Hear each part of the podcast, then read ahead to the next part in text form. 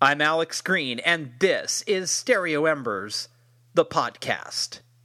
Check this out. Time being as it is, let me just turn this over and show these. I'm sure, I'm sorry. Uh-huh. Show these as they are. As a matter of fact, they are in a haphazard order. May we turn this to the camera, please, to save time? Jonathan, read off the cards. It is a queen of hearts, Six of diamonds. six of diamonds, ten of spades, and a two of clubs. Queen of hearts, six diamonds, ten spades, and You six want of to check clubs. these? Yeah. Happy Valentine's Day. No. Two of clubs, Two of clubs, six of diamonds, six of diamonds. queen of hearts. That's the last would be. And the ten ten of of spades. It is.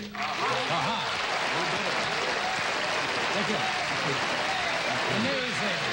Amazing.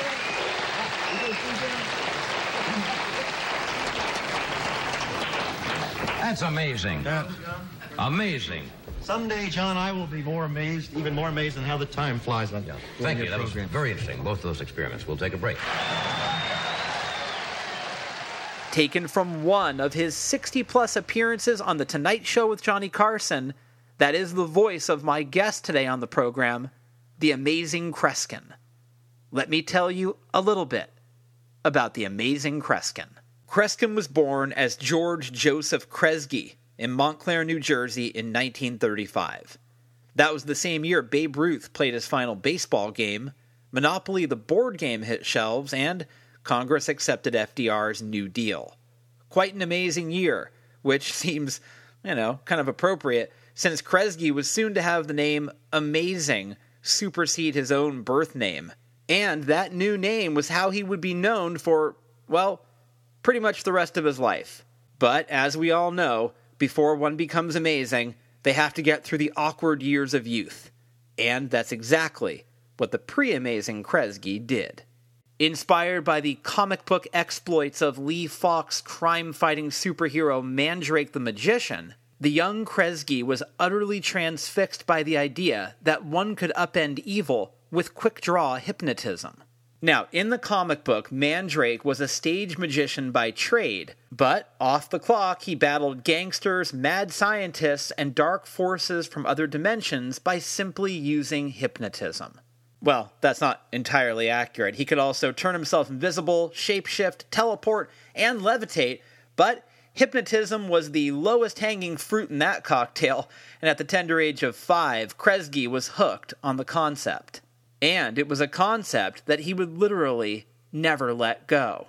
By 14, he was doing two hour magic and mentalism shows, and by age 16, Kreskin, who was now known as the Great Kreskin, was named by the New York Times as America's youngest hypnotist. So, what does America's youngest hypnotist do next? Take over the world? Catapult to fame? Make millions of dollars? Nope, nope, none of that. At least not yet. Before fame and riches, America's youngest hypnotist first had to go to college. Not straying too far from home, Kreskin went to Seton Hall in New Jersey, and he got his bachelor's in psychology and religious studies. And along the way, he dazzled his professors with his aptitude for hypnosis and mentalism. In fact, so dazzled was one of those professors, he let Kreskin teach the class, saying, You know more about hypnosis and ESP than I do. I'll be outside smoking and texting my girlfriend. But apt as Kreskin was at the mental arts, he wasn't great at getting to class. But a bong and video games were not to blame. It took Kreskin eight years to finish college because he was skipping classes to perform in clubs, the act he'd been perfecting since grade school.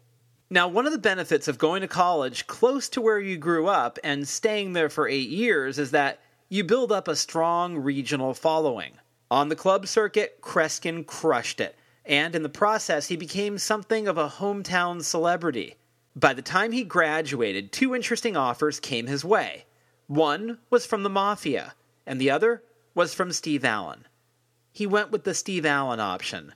Wise choice. Although Kreskin tripped and fell during his debut on The Steve Allen Show, he was a hit. And that appearance was the first of what would be hundreds of appearances for Kreskin on television. Now, before I give you some of Kreskin's career highlights, let me say this.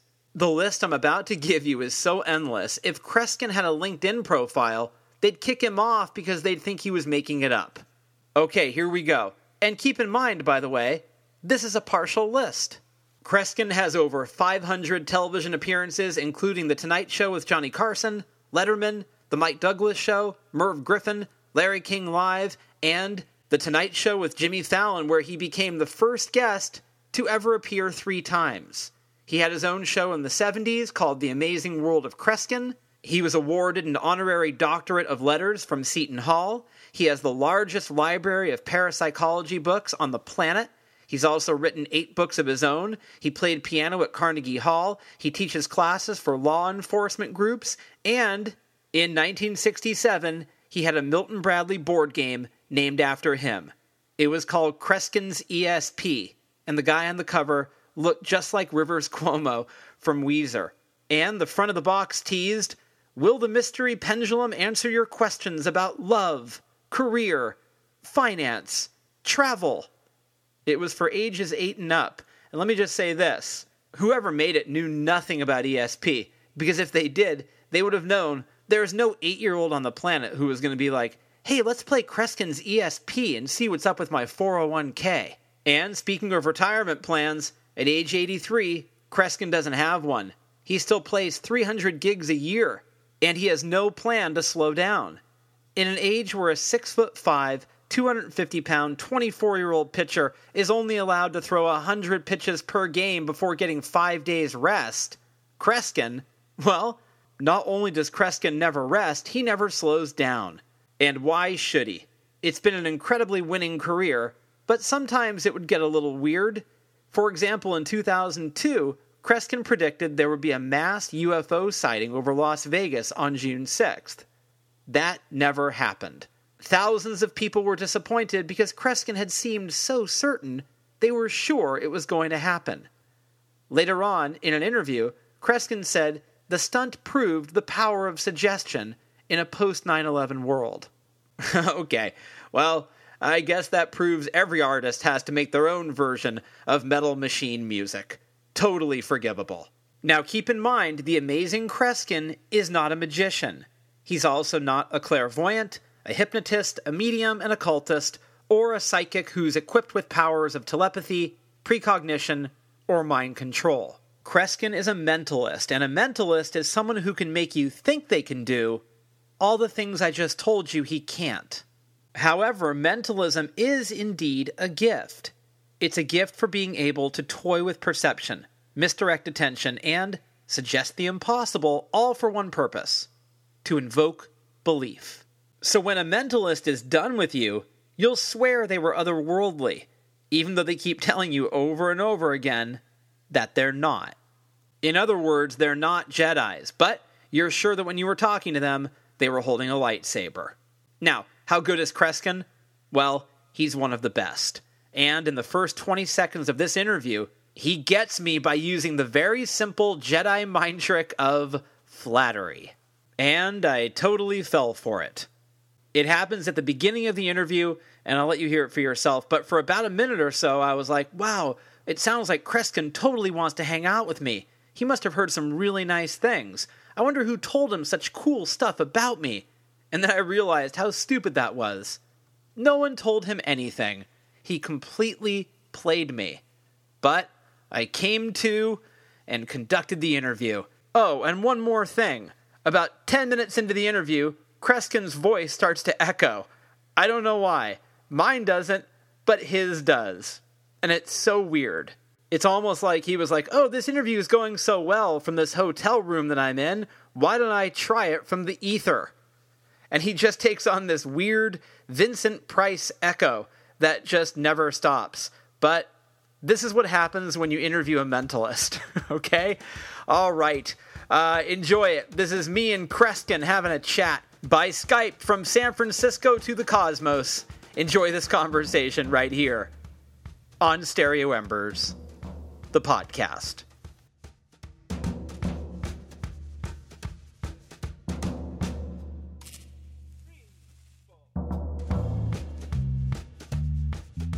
Well, good news, very positive news. I'm sober. Not that I drink. I just start rumors. Don't pay don't pay much attention. That's all right.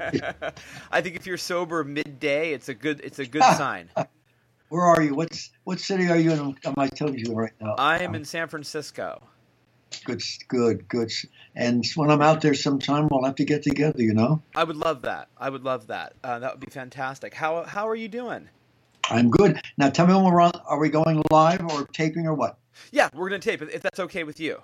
Well, Alex uh, Green, better he better not erase this, folks. I want you all to know that uh, if I meet with him in San Francisco, I'm on the air with him in person. I dare not read his thoughts on the air. I'm only joking, Alex. I fear, I fear my my inner thoughts might be boring. Uh, no, no, no, no, no. You know, we in this day and age, and uh, it's a philosophy that I keep espousing, and so many people in the industry, especially comedians, will agree. If we can't laugh at ourselves in this day and age, we're in damn trouble. We are. It's a it's a it's a very peculiar and alarming time. I think what what makes it uh, so much so is that uh, you know you go back to, and I, I happened to be around along that time uh, uh, as a little kid during the uh, Second World War, uh, but I I can remember Bob Hope kidding everybody from the president to what have you, and and uh, Jack Benny was in a canoe. They're getting me a copy of the movie piece of it, a black and white movie, but he was in a in a canoe, and at the other end of the canoe on this lake, wherever it was taking place, he was kind of mocking this disheveled-looking character, and it turns out it was Adolf Hitler. I'm not sure in this day and age where we wouldn't have a amount of people criticizing for for satirizing somebody, and that that that's part of the humor of surviving in culture, you know. Yeah, it's funny. I was thinking about that because I know that you know from Chaplin to the example that you just gave, uh, even to Mel Brooks, you know, making fun of Hitler was a great way to quote Joan Rivers to sort of shrink the dragon, the the terror, right?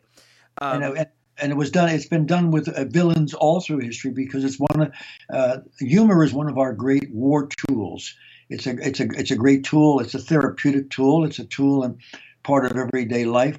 But even in the greatest of stresses, I mean, look at how many uh, thousands of shows that Bob Hope did uh, for servicemen, and, and, they revered him for doing such. So, God forbid, if we're going to resent people kidding ourselves, then we better we better reflect on, on, on how we intend to continue with life, because I'm not sure. Now, don't misunderstand me. I don't expect uh, during the funeral for people to glance "Oh my God, Kreskin has a smile on his face." That might be under, misunderstood, Alex. Who knows? Who knows? well, you know, the thing that I was thinking about is that you know, at, when Hitler was gone, it seemed safe to make fun of him, but during the time period, you know, like it seemed like a really dangerous thing to do because and, and, I think about Trump like right now I don't think it's funny uh, to make fun of Trump right now because I feel it dismisses what he's yeah. actually doing, which is which is terrifying.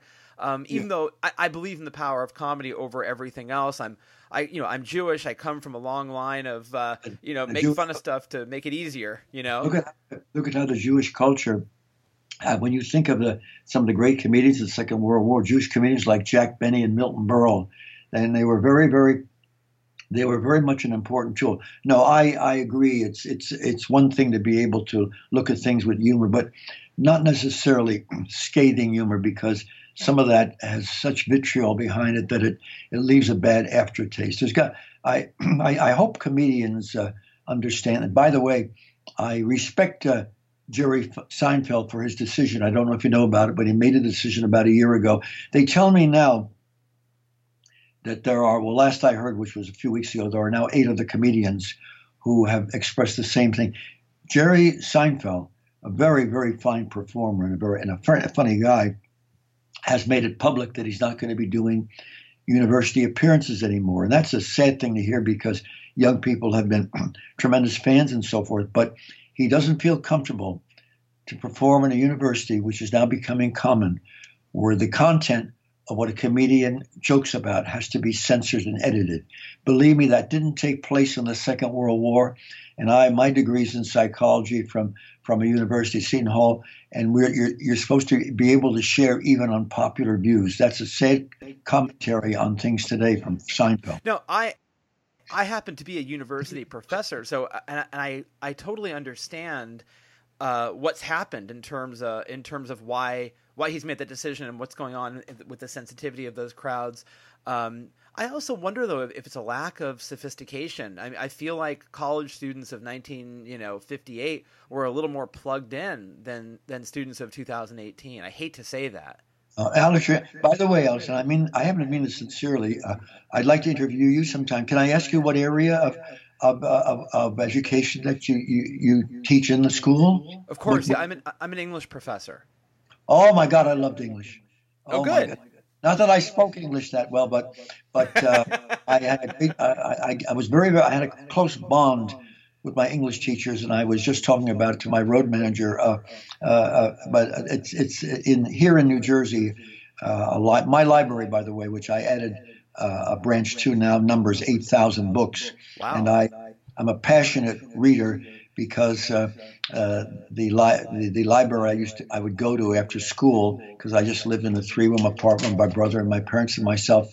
Uh, the library was only one block away, so I would I'd love to go out and play, but I always went to the library for a couple of hours each day. And by the time I was in seventh grade, I had read every single solitary book in the children's library. I don't know how many thousand it was, but the, the, the word's gotten around from librarian to librarian all through the decades. But I just have a passion for reading, and the English language is a is a special study. I, I, I, you're an interesting person. I got now. I have to meet him. In spite of my attempting to read his thoughts, folks, I do still have to meet him. yeah, then you'll you know you'll read my thoughts and you'll go, "Wow, he sounded so much smarter." No, no, no, no, no. But uh, but no, you you know you you said something very very interesting, and it's, it's it really reflects part of my work. Although I don't want to forget the the story that's broken the past uh, a few hours about uh, uh, uh, you know a certain based on an old, a movie uh, that took place years ago. But that's an, that's we'll, we'll leave that as a cliffhanger. I I think what's happened, and I've talked to many many teachers who quietly agree with me that something's happened in our attention span. Not that we can't look at something and, see something and what have you. But our, our lifestyle is such that many people are thinking in terms of short answers to everything. So you have a cell phone in front of you and you get a quick answer, then you go on to something else. And, and really, there is something to be said. I'm, I'm sure you understand what I mean. That not, I'm not saying we should uh, we should do everything by reading a print and what have you, but there's something about hearing something seeing something, reading something, and then sometimes sitting back and reflecting upon what took place. That's hard to do if you're out with a person you're in love with, or a person you're you're you're you you have a good friendship with, or a person you just like the company with, and you're conversing, but at the same time you have your cell phone on. It's so muddled things that we're re- reaching a point, and as so, sociologists are telling me this over and over again, our attention span is diminishing in the United States today. I mean, I've seen it. I, I see it in real time. Um, I started teaching in, in 1997. It's been over 20 years, and I can I can tell that the attention span has diminished. There, there there's no doubt about that. And it, it's it's a shame because we're losing something. But uh, and I've been asked to speak about this, and, and, and aside from my my I, have done over a thousand university shows in this country and Canada. My my two and a half hour program has been important to me. By the way, the airline industry announced uh, two two and a half years ago. I've now flown in my career so far a little over three and a half million miles. Three and a half million. so, uh, so I don't, I don't, I don't go. I don't look forward to going on vacation on a plane. I'd rather go in a rowboat or a canoe, long as there's no holes drilled in it and what have you. But uh, at the same time, we we we have we, we're we're losing something that's part of a almost that was so much intrinsic to our culture. And you can quote me as saying this because in the past uh, few uh, few days, certain people interviewed me well, "I'm going to use that that caption because uh, older people can think about it." One thing that's disappeared in our culture today, Alex, is the Sunday dinner.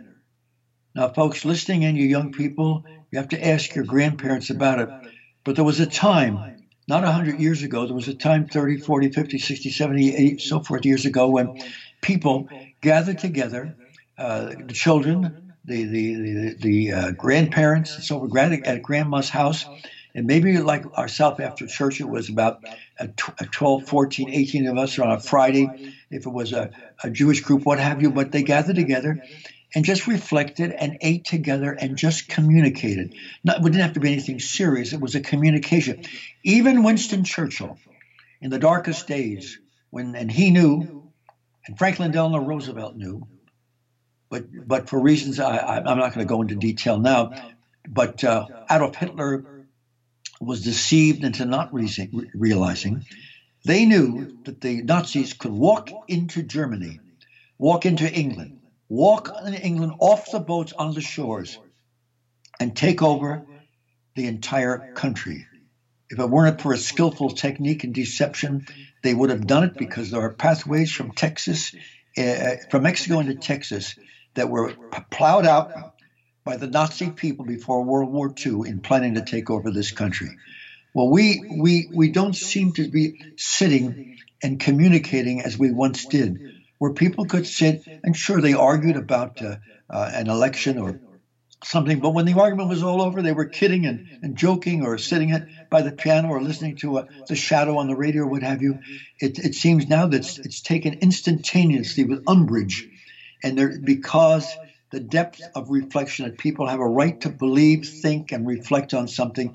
And that can you imagine, by the way, Alex, if everybody thought the way I do, or the way you do, or one other professor, or an, an entire university or an entire complex, that would not be a very interesting lifestyle, would it? Not at all. I mean, and, and I but I wonder if the root of that is people are so afraid to think critically and so it's it's so much easier to, to turn your brain off.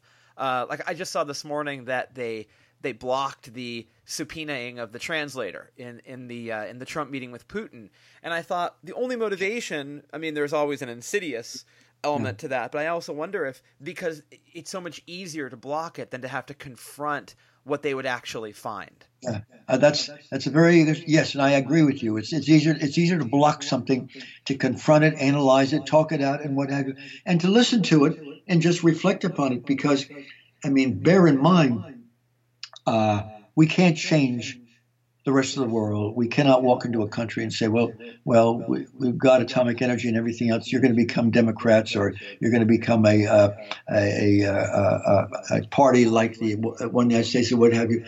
Be- because remember this, and I, I can't believe how people coming out of universities have never even heard this. Remember this that uh, when uh, when the Second World War took place, before World War II and the Japanese bombed Pearl Harbor, the great fear was the Nazis, uh, as I mentioned earlier, because, by the way, there were thousands of Nazis that, that, that, that met at large uh, stadiums in, in New York because it was that large an organization and what have you. But there was fear that such would be taken over. And yet, with incredible wisdom, one of the most brilliant men I've ever read in my life, and I've read about 3,000 of his writings, and of course knew about him the Second World War, and that was Winston Churchill. He quietly knew that uh, that uh, England could be taken over, but he bonded, and thank God it worked with Franklin Delano Roosevelt, and the two of them fought what was initially was initially going to be Adolf Hitler. The other factor is that uh, uh Churchill was wise enough to realize, and he said it publicly, in order to fight Nazism, I'll make a pact with the devil. And he made a pact with Joseph Stalin, and that helped destroy the Nazi Party. So our worlds don't wor- run as clear and sophisticated and directly according to rules as, as we may think today. But people are so, and I agree with you, and people are so comfortable just saying, I am this kind of person, I'm going to check these four boxes and then turn my brain off yeah. Well, we know, you know, when we get lazy, one of the one of the uh, and I've been quoted on this by by professors at university because I sometimes mention this in my performances. If we get the easiest way to handle something and stay lazy is just give it a title, just give it a name, and you walk on from there rather than explaining what the hell that name means because it can mean different things to different people. But you you said it all. Just to label something is often an excuse. And and by the way, and I say this to businessmen, if people coming to work for you with, for a job or what have you are going to simply label something without explaining it, then they don't know what the hell they're talking about. And by the way, my degree is in psychology, and I don't brag about it because I've never met more whacked out people in my life than psychiatrists. It's so true. A, yeah. I have a couple of close friends that are psychiatrists. They agree with me. There's a high mental illness, but at the same time, it's part of my life. And uh, and it was exciting when I was in when I was going to Seton Hall my first year. Uh, Professor Frank Murphy, I was already performing because I've been performing since I was in my teens. He had me teach a few weeks of, of uh, general psychology. He says, Kreskin, with what you do on the stage, you've had more experience than I have in that way. But the, the important thing to realize is that in spite of those three weeks that I spent with the students, they were able to leave class fairly stable and they were able to think fairly clearly, in spite of me. In spite of you. There, you know, there are moments where I'm teaching where I think to myself, "Man, I am killing. I've got this crowd, right? Where I'm, I'm in the classroom and I think there's literally nothing I can do that's wrong." Uh, where there there are other days where I think there's nothing I can do that's right, and I don't know. And sometimes I'll teach the same class. You know, I, if I have two sections of a class, the eight o'clock class I kill, the 9:30 yep. class I bomb, and I've done the same things. So I, I always wonder, and I know comics have that same issue. Oh yeah, uh, you know, set to set.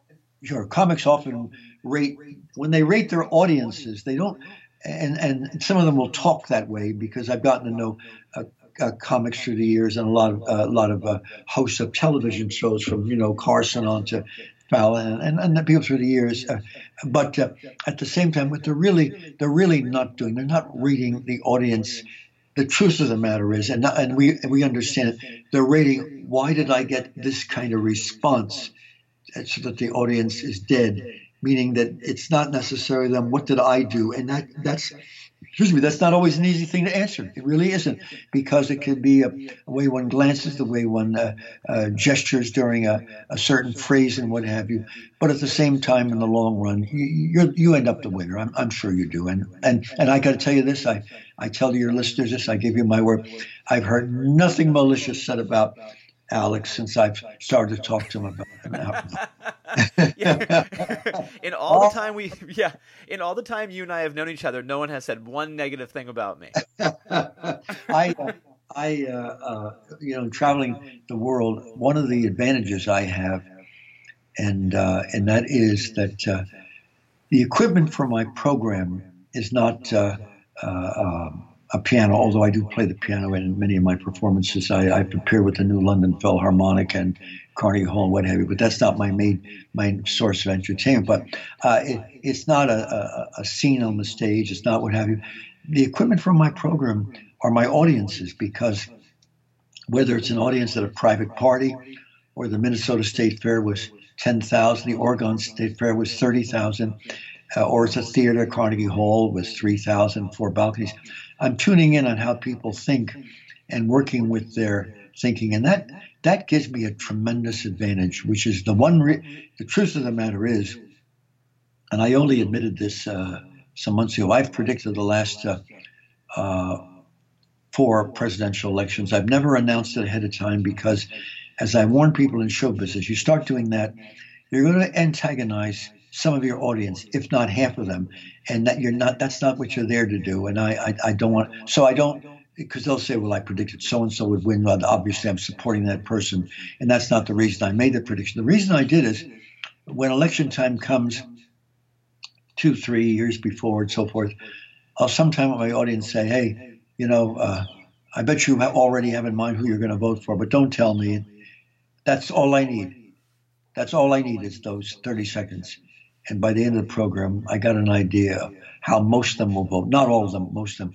So, uh, so it's it's it's my my work is interesting because I'm using my audience. They're, they're, they're the equipment to my program.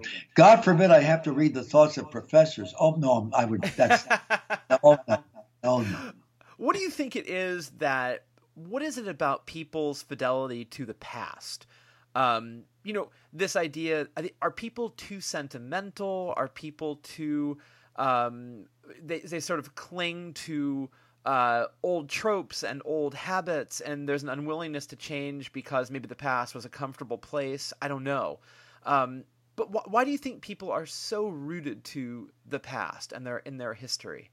I think I think for the average person, and I can think of myself and so forth. Although, because I'm performing for different different audiences all the time, I constantly am adapting and constantly I consider uh, my work a challenge. I mean, uh, uh, uh, but at the same time, I think generally people feel comfortable in what they're familiar with, and they become used to handling and accepting as their challenges because you know everyone has challenges in their life. I don't care what they do, whether they're selling ice cream cones at a state fair, whether they're, digging uh, uh, in, a, in a garden, whether they're doing lawns, or whether they're uh, working with a, a computer, what have you. There's always challenges, and we learn.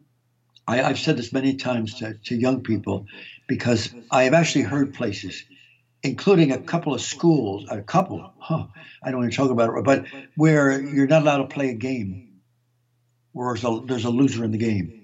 So there are a number of schools now here in New Jersey uh, and in New York. In fact, a gentleman I knew who was one of the pioneers and, and, built one of the most powerful uh, uh, news networks in history took his son out of this school because they they didn't you, you couldn't do anything. You couldn't play any game where you lose the baseball game, you lose the golf thing. You do everybody's a winner. They all have to get awards. Well, that's not the real facts of life. I, as a kid, used to play goldfish and and and, and war with playing cards, and some of us lost. And the other thing, the other message I have is, we learn far more from failures than we do successes. That's right. That's right. And so you have to fail to to learn. It's a learning moment. I, I do seminars for, for businessmen and, uh, and businessmen and women, and uh, I uh, I often say I I would have a rule. Now I, I don't have a, a large staff because a road manager, a manager, and a number of people who work in in the communication areas that are in contact. But my my team is only a, a maybe about seven or eight people. But if I were hiring someone, you show me someone who has had in the past and I, I, God forbid that they were t- terrible situations, but had had had disastrous situations or great difficulties, and somehow has adjusted and has moved on. I would be more tempted to hire them first of all. They'd be at the top of my list, and I mean that, Alex. Well, it's interesting because I know uh, the the past is an interesting place. My my father is 83 and we were we were watching television. He said, "Oh, you know, what's happening right now is like McCarthyism." And and I thought that's a really important right. right. I mean, and that's a really important thing to mention because we we seem to have learned nothing and we know how that turned out but then so that's an important part of the past to be thinking about but then there's other things where we tend to freeze ourselves yeah, uh, you're right. Right, and, and, we're we're stuck in that area, right? You're absolutely we're stuck. But you know, I gotta I gotta I tell your, your tell your dad I send my best thoughts because I am 83 years old oh. and uh, uh, have a schedule that's off the wall because I did announce my retirement, and I mean, and I, and I hope people aren't upset about it, but I announced it three or four months ago. I'm going to retire 10 days after I pass away. because I, I just I, I just happen to be have a passion uh, for my my work. And you said that your dad mentioned the period of McCarthyism, and this is where we don't want to live in the past, but we can learn from the past.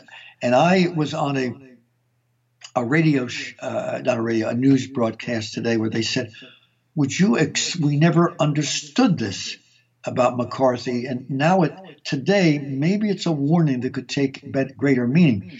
Uh, you uh, were not around, I guess, during the period of Senator McCarthy, were you, Alex? Uh, oh, I was or, born in '70, so no, I just missed it. But during the during the after the Second World War, we had a period of uh, of, uh, of, of, of, fear of uh, atomic attack and so forth, and and, there, and there were, it was a serious fear. As I said, there were there, there, there were legions of spies in our culture, and there's spies in all cultures. Uh, we may have people eavesdropping on us, but we've been eavesdropping on people. Every country, uh, uh, civilized country, eavesdrops on another country. No, they don't have a wall that says "Don't listen in." That's not considered etiquette and what have you. But at the same time, there the the uh, he came along, and it was a dis- tragic period not just in political history, but in show business history and creative history, because a lot of the finest writers lost their jobs, and a few of them were able to write movies, and a couple of them wrote books under pseudonyms. You may have learned in the interim. I don't have their names in front of me, but they were very famous people because McCarthy opted to accuse some of them of being communists. They may have had uh, highly liberal thoughts in some areas and what have you, but that's part of our culture. They didn't sound any more communist, and some of the actors that they accused were, uh, we now know in retrospect, they were in no way communist. But, but at the same time, he made it a passing thing until, and maybe all of you listening in need to understand how sometimes a simple remark, which people have a chance to reflect upon, can suddenly wake our damn asses up and cause us to look at things differently. There were the Army hearings. And Senator McCarthy was attacking the United States Army. I'm not saying because of communist involvement. I don't want to even go into it now because he'd been calling so many people communists that I was against him as a young man, but a lot of people were supportive of him. And he was holding the hearings. And he'd been attacking the United States Army and they're trying to defend themselves. And Joseph Welch, a quiet, unknown attorney from from uh, uh, uh, the, the, near nearby a, a state nearby, said was was was defending, and nobody cared who he was. He was just trying to defend them in a modified way and what have you. Had a young man sitting next to him that made notes obviously was an apprentice or a young student or what have you. And uh, uh, Welch, who was from the Boston area, was sitting there. And suddenly Joseph McCarthy said, McCarthy said, that young man next to you, uh, Mr. Welch, you realize he graduated from such a university. And Welch looked at the fellow, and the fellow nodded his head. He says, "Don't you realize that when he was in he was in college, he became a member of the Communist Party, and he and he was a member for I don't know how long while he was in school. And Welch, when he when he finished, sat there. He took his glasses off, wiped his eyes, and said, Senator McCarthy, have you no sense of decency? a man who made a mistake, maybe when he was in college, and today is proud to be working for me. And that quote became the headline of an entire page editorial in the New York Times and all over the United States. In a few minutes, Senator McCarthy destroyed his entire career. They found out his war record as a hero in the United States Army was all faked. He had lied, and he died a disgraced person. Interesting what a remark can be done in a situation of proper timing. One remark, well timed. I mean, I was watching this thing last week with the FBI agent, and when they were asking him if he was a Democrat and if he had told his oh, wife, yeah. that, you know, if, right? And I thought this is like McCarthy. I keep waiting for someone to say, "Have you no decency?" Yeah, but but so our communications it's it's going through a stressful period right now. And by the way, and the, the, the reason you called because they, they and I didn't realize, Alex, I didn't realize that it's over. It's two almost two years now. It goes back to uh, uh, 2016 when the New York Times had a story headline: "The business of the Manchurian Candidate." We used in criticizing this scenario with the government for uh, uh, uh, up until as early as 2016. I didn't even know this, and they're calling me on the phone saying, "Chris, Mike, of all the people, because of your back, background, hypnotic phenomena, and so forth." I don't know if you ever saw the movie Alex, the Manchurian Candidate. I have. It's a it's a masterpiece, and oh. they, uh, and uh, of course you know that that gal who plays uh, plays the mother uh, who gives who brings up the Queen of Diamonds. You know who that is? Uh, is that Angela Lansbury? Angela Lansbury, who was, by the way, it's just gotten the news. She's now picked as one of the 25 worst, most evil villains in movie history because she was brilliant in that. She didn't carry a, but think about it. She didn't carry a gun. She didn't carry a knife. But because of of, of uh, him being programmed during that hypnosis demonstration after the war, when he's in in front of all these uh, a Russian scientists and this hypnotist has all these former prisoners of war, and he's conditioning them, and he causes them to uh, go over and strangle and kill two of his fellow men. And that's the guy that comes into the country. And of course, you've got Sinatra uh, uh, figuring out what, trying to figure out what the hell happened. That they were a tr- that, that that description, the Manchurian candidate with the hypnotic condition, has been used now by a number of newspapers because of the fact that the, uh, Russia got into the picture and and there's other clandestine, apparently clandestine. No, I don't believe.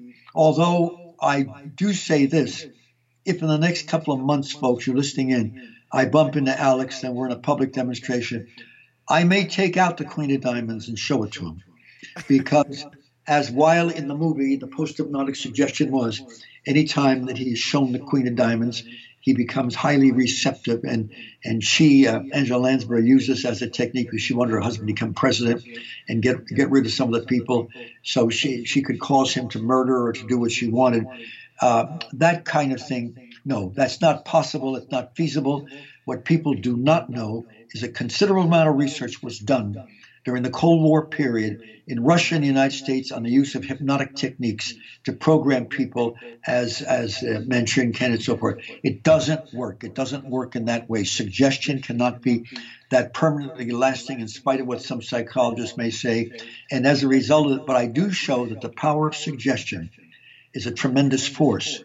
And I can take, as I will on some television show in the near future, simply reach and I usually have done in when I've done university performances or theater, what have you, I'll spell my name. But now, in the next months to come, all I'm going to do is take a deck of cards, take out the Queen of Diamonds, and show it to a few of the people on stage and wait 20, 30 seconds. Don't be surprised if you're sitting in the audience, Alex, if you find when I have one of the others ask them about how they feel, that it turns out those people to whom I just showed the Queen of Diamonds are now paralyzed, unable to speak. Now, what is that? Why? Why is that? Why is it's the case? Power, it is the power of suggestion under certain conditions. We are highly suggestible. I've been able to create this because of my life's my life's work and, and development and so forth under unique situations. But remember this: a man was able to capture our minds so thoroughly, and I I really feel sorry for college students that are studying movies that didn't have the experience that I had or my friends had or when I was a kid I had. But I went to see a movie because one of my favorite uh, directors was uh, was Alfred Hitchcock.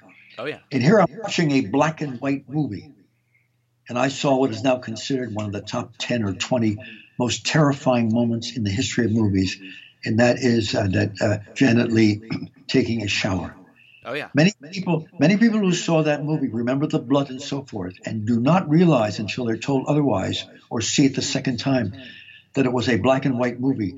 Hitchcock had in the scripting the direction which he was a genius at. He never looked into a camera. He never looked, and they asked him why. Because that's what a director does. He says, because I know exactly what I'm going to see, and I have the best cameraman. He knew how to harness people's minds and imagination that he caused many to see blood. Isn't that remarkable? It is, and I, and I think that's to me the scariest moments of a movie like Jaws is not when you oh, see the shark, but when the shark no, is suggested. It's before that. You are absolutely right. Some of the greatest, some of the greatest uh, horror movies were in the anticipation. There's a very fine movie, one of my ten, and I love all kinds of movies. My favorite movie is Yankee Doodle Dandy with Jimmy Cagney. Oh, yeah. But there was a years ago what Laird Cregar called uh, the Lodger. It's based on the Jack the Ripper movie. It's based on a movie Hitchcock did in his early days in England, but it's Laird Cregar, George Sanders, uh, and and so forth. Angela Lansbury's in that movie as well, and the, you you do not see the legendary Ripper of England. That's the, the, the books written about with the, the with the uh, the knife slitting people's thoughts because they, they they felt he was medically trained the way he slit parts of their bodies and took stuff out of them. You never see those scenes. You see him approaching the scene you hear the whistle after it. I want to tell you something, Alan. The movie is terrifying because that's real horror, not the movies now with the blood all over the place. That that to me is, is sickening, you know. Well, I think suggestion. I, I mean, I, it go it crosses over into, uh, I think, with glamour as well. Like certain photographs. Uh, you know, I saw a, a photograph of um, Brigitte Bardot fully clothed standing by a motorcycle and I thought that is the sexiest picture I've ever seen and you don't even see a bit of her skin. I mean That's right. sometimes right, it's it's suggestion which can And be is, and- terrifying and beautiful at the same time. And my in my performances in the second half of my full evening shows, I often have 20, 30 people on stage that are wide awake conscious. And you have to see what happens because I end up not only having them forget their names, become temporarily paralyzed, see things that aren't there, and on and on the program goes. And I get, we get, and I and I and I have sometimes at universities I'll have professors volunteering and what have you because they want to experience this kind of phenomena. So so I'm, I'm not. I hope folks. I by the way, Alex, I don't even know where this half hour is gone. I know you're like you're like an old friend. Uh, and then, you know, by the way, with that in mind, how much that? With that in mind, by the way, I, what, I want to say also is this: let us. I'm not going to say to you, uh, Alex, goodbye because through the years, I I do. Uh, uh, uh, two and a half years ago, between uh, from the uh, from concert appearances, and then counting all the radio and the television appearances I did. And it's two and a half years ago. My staff went through. Every, I did in one year 364 appearances. Wow. So let's let's keep in touch, and then because uh, maybe in a maybe in about three or four weeks it'll be interesting in, in reflecting on what's taking place and providing. I haven't upset anybody, and I, I know if something does happen, you'll be amongst the couple of thousand people that say, "Isn't it a shame that that uh, 20, uh, 200 people murdered Kreskin because he was criticizing of this?" No, no, no, no. But but let's uh, let's keep in touch, and, you know, I'm not going to say goodbye. Let's just say, in the spirit of broadcasting, to be continued. And if people want to look uh, on what's going on in my career, they can look on the, ama- Amazing Kreskin, ta amazingkreskin.com. Uh, my private shows are not listed. My public ones are, and also my commentary on things that are going on around the world. Not that I'm an expert on the things, but I can look at some of them with a slightly different perspective. And I think that's why a lot of the press has interviewed me through the years because I, I can see a different angle on something which may give it a refreshing perspective. You know what I mean? I do, and I and I just I hope that people will allow themselves to think critically and change their minds and not feel so they have to be so safe with their opinions. Well, we, we will. I'm, I'm changing. I won't change my mind about one thing. I, I do I do really enjoy working with you, even with some of the thoughts I'm getting. You know, I'm, I'm still not. I dare not change. No, I I mean that. I'm not. I dare not change my mind. So let's just say, Alex, just let's say to be continued. Okay. You got it. Hey, a pleasure to speak with you. Take care, Alex. Thank you, my friend.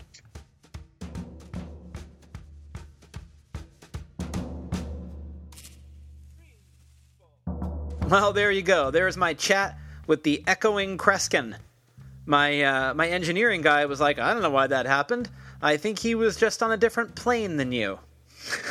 well, if any interviewee is going to echo, uh, I think Kreskin is uh, is the right person. Had it been Richie Sambora, I don't think it would have worked. Uh, I am Alex Green. This has been Stereo Embers, the podcast. If you want to keep in touch with us here at the program, do it on Instagram, Embers Podcast. Do it on Twitter, at Embers Editor.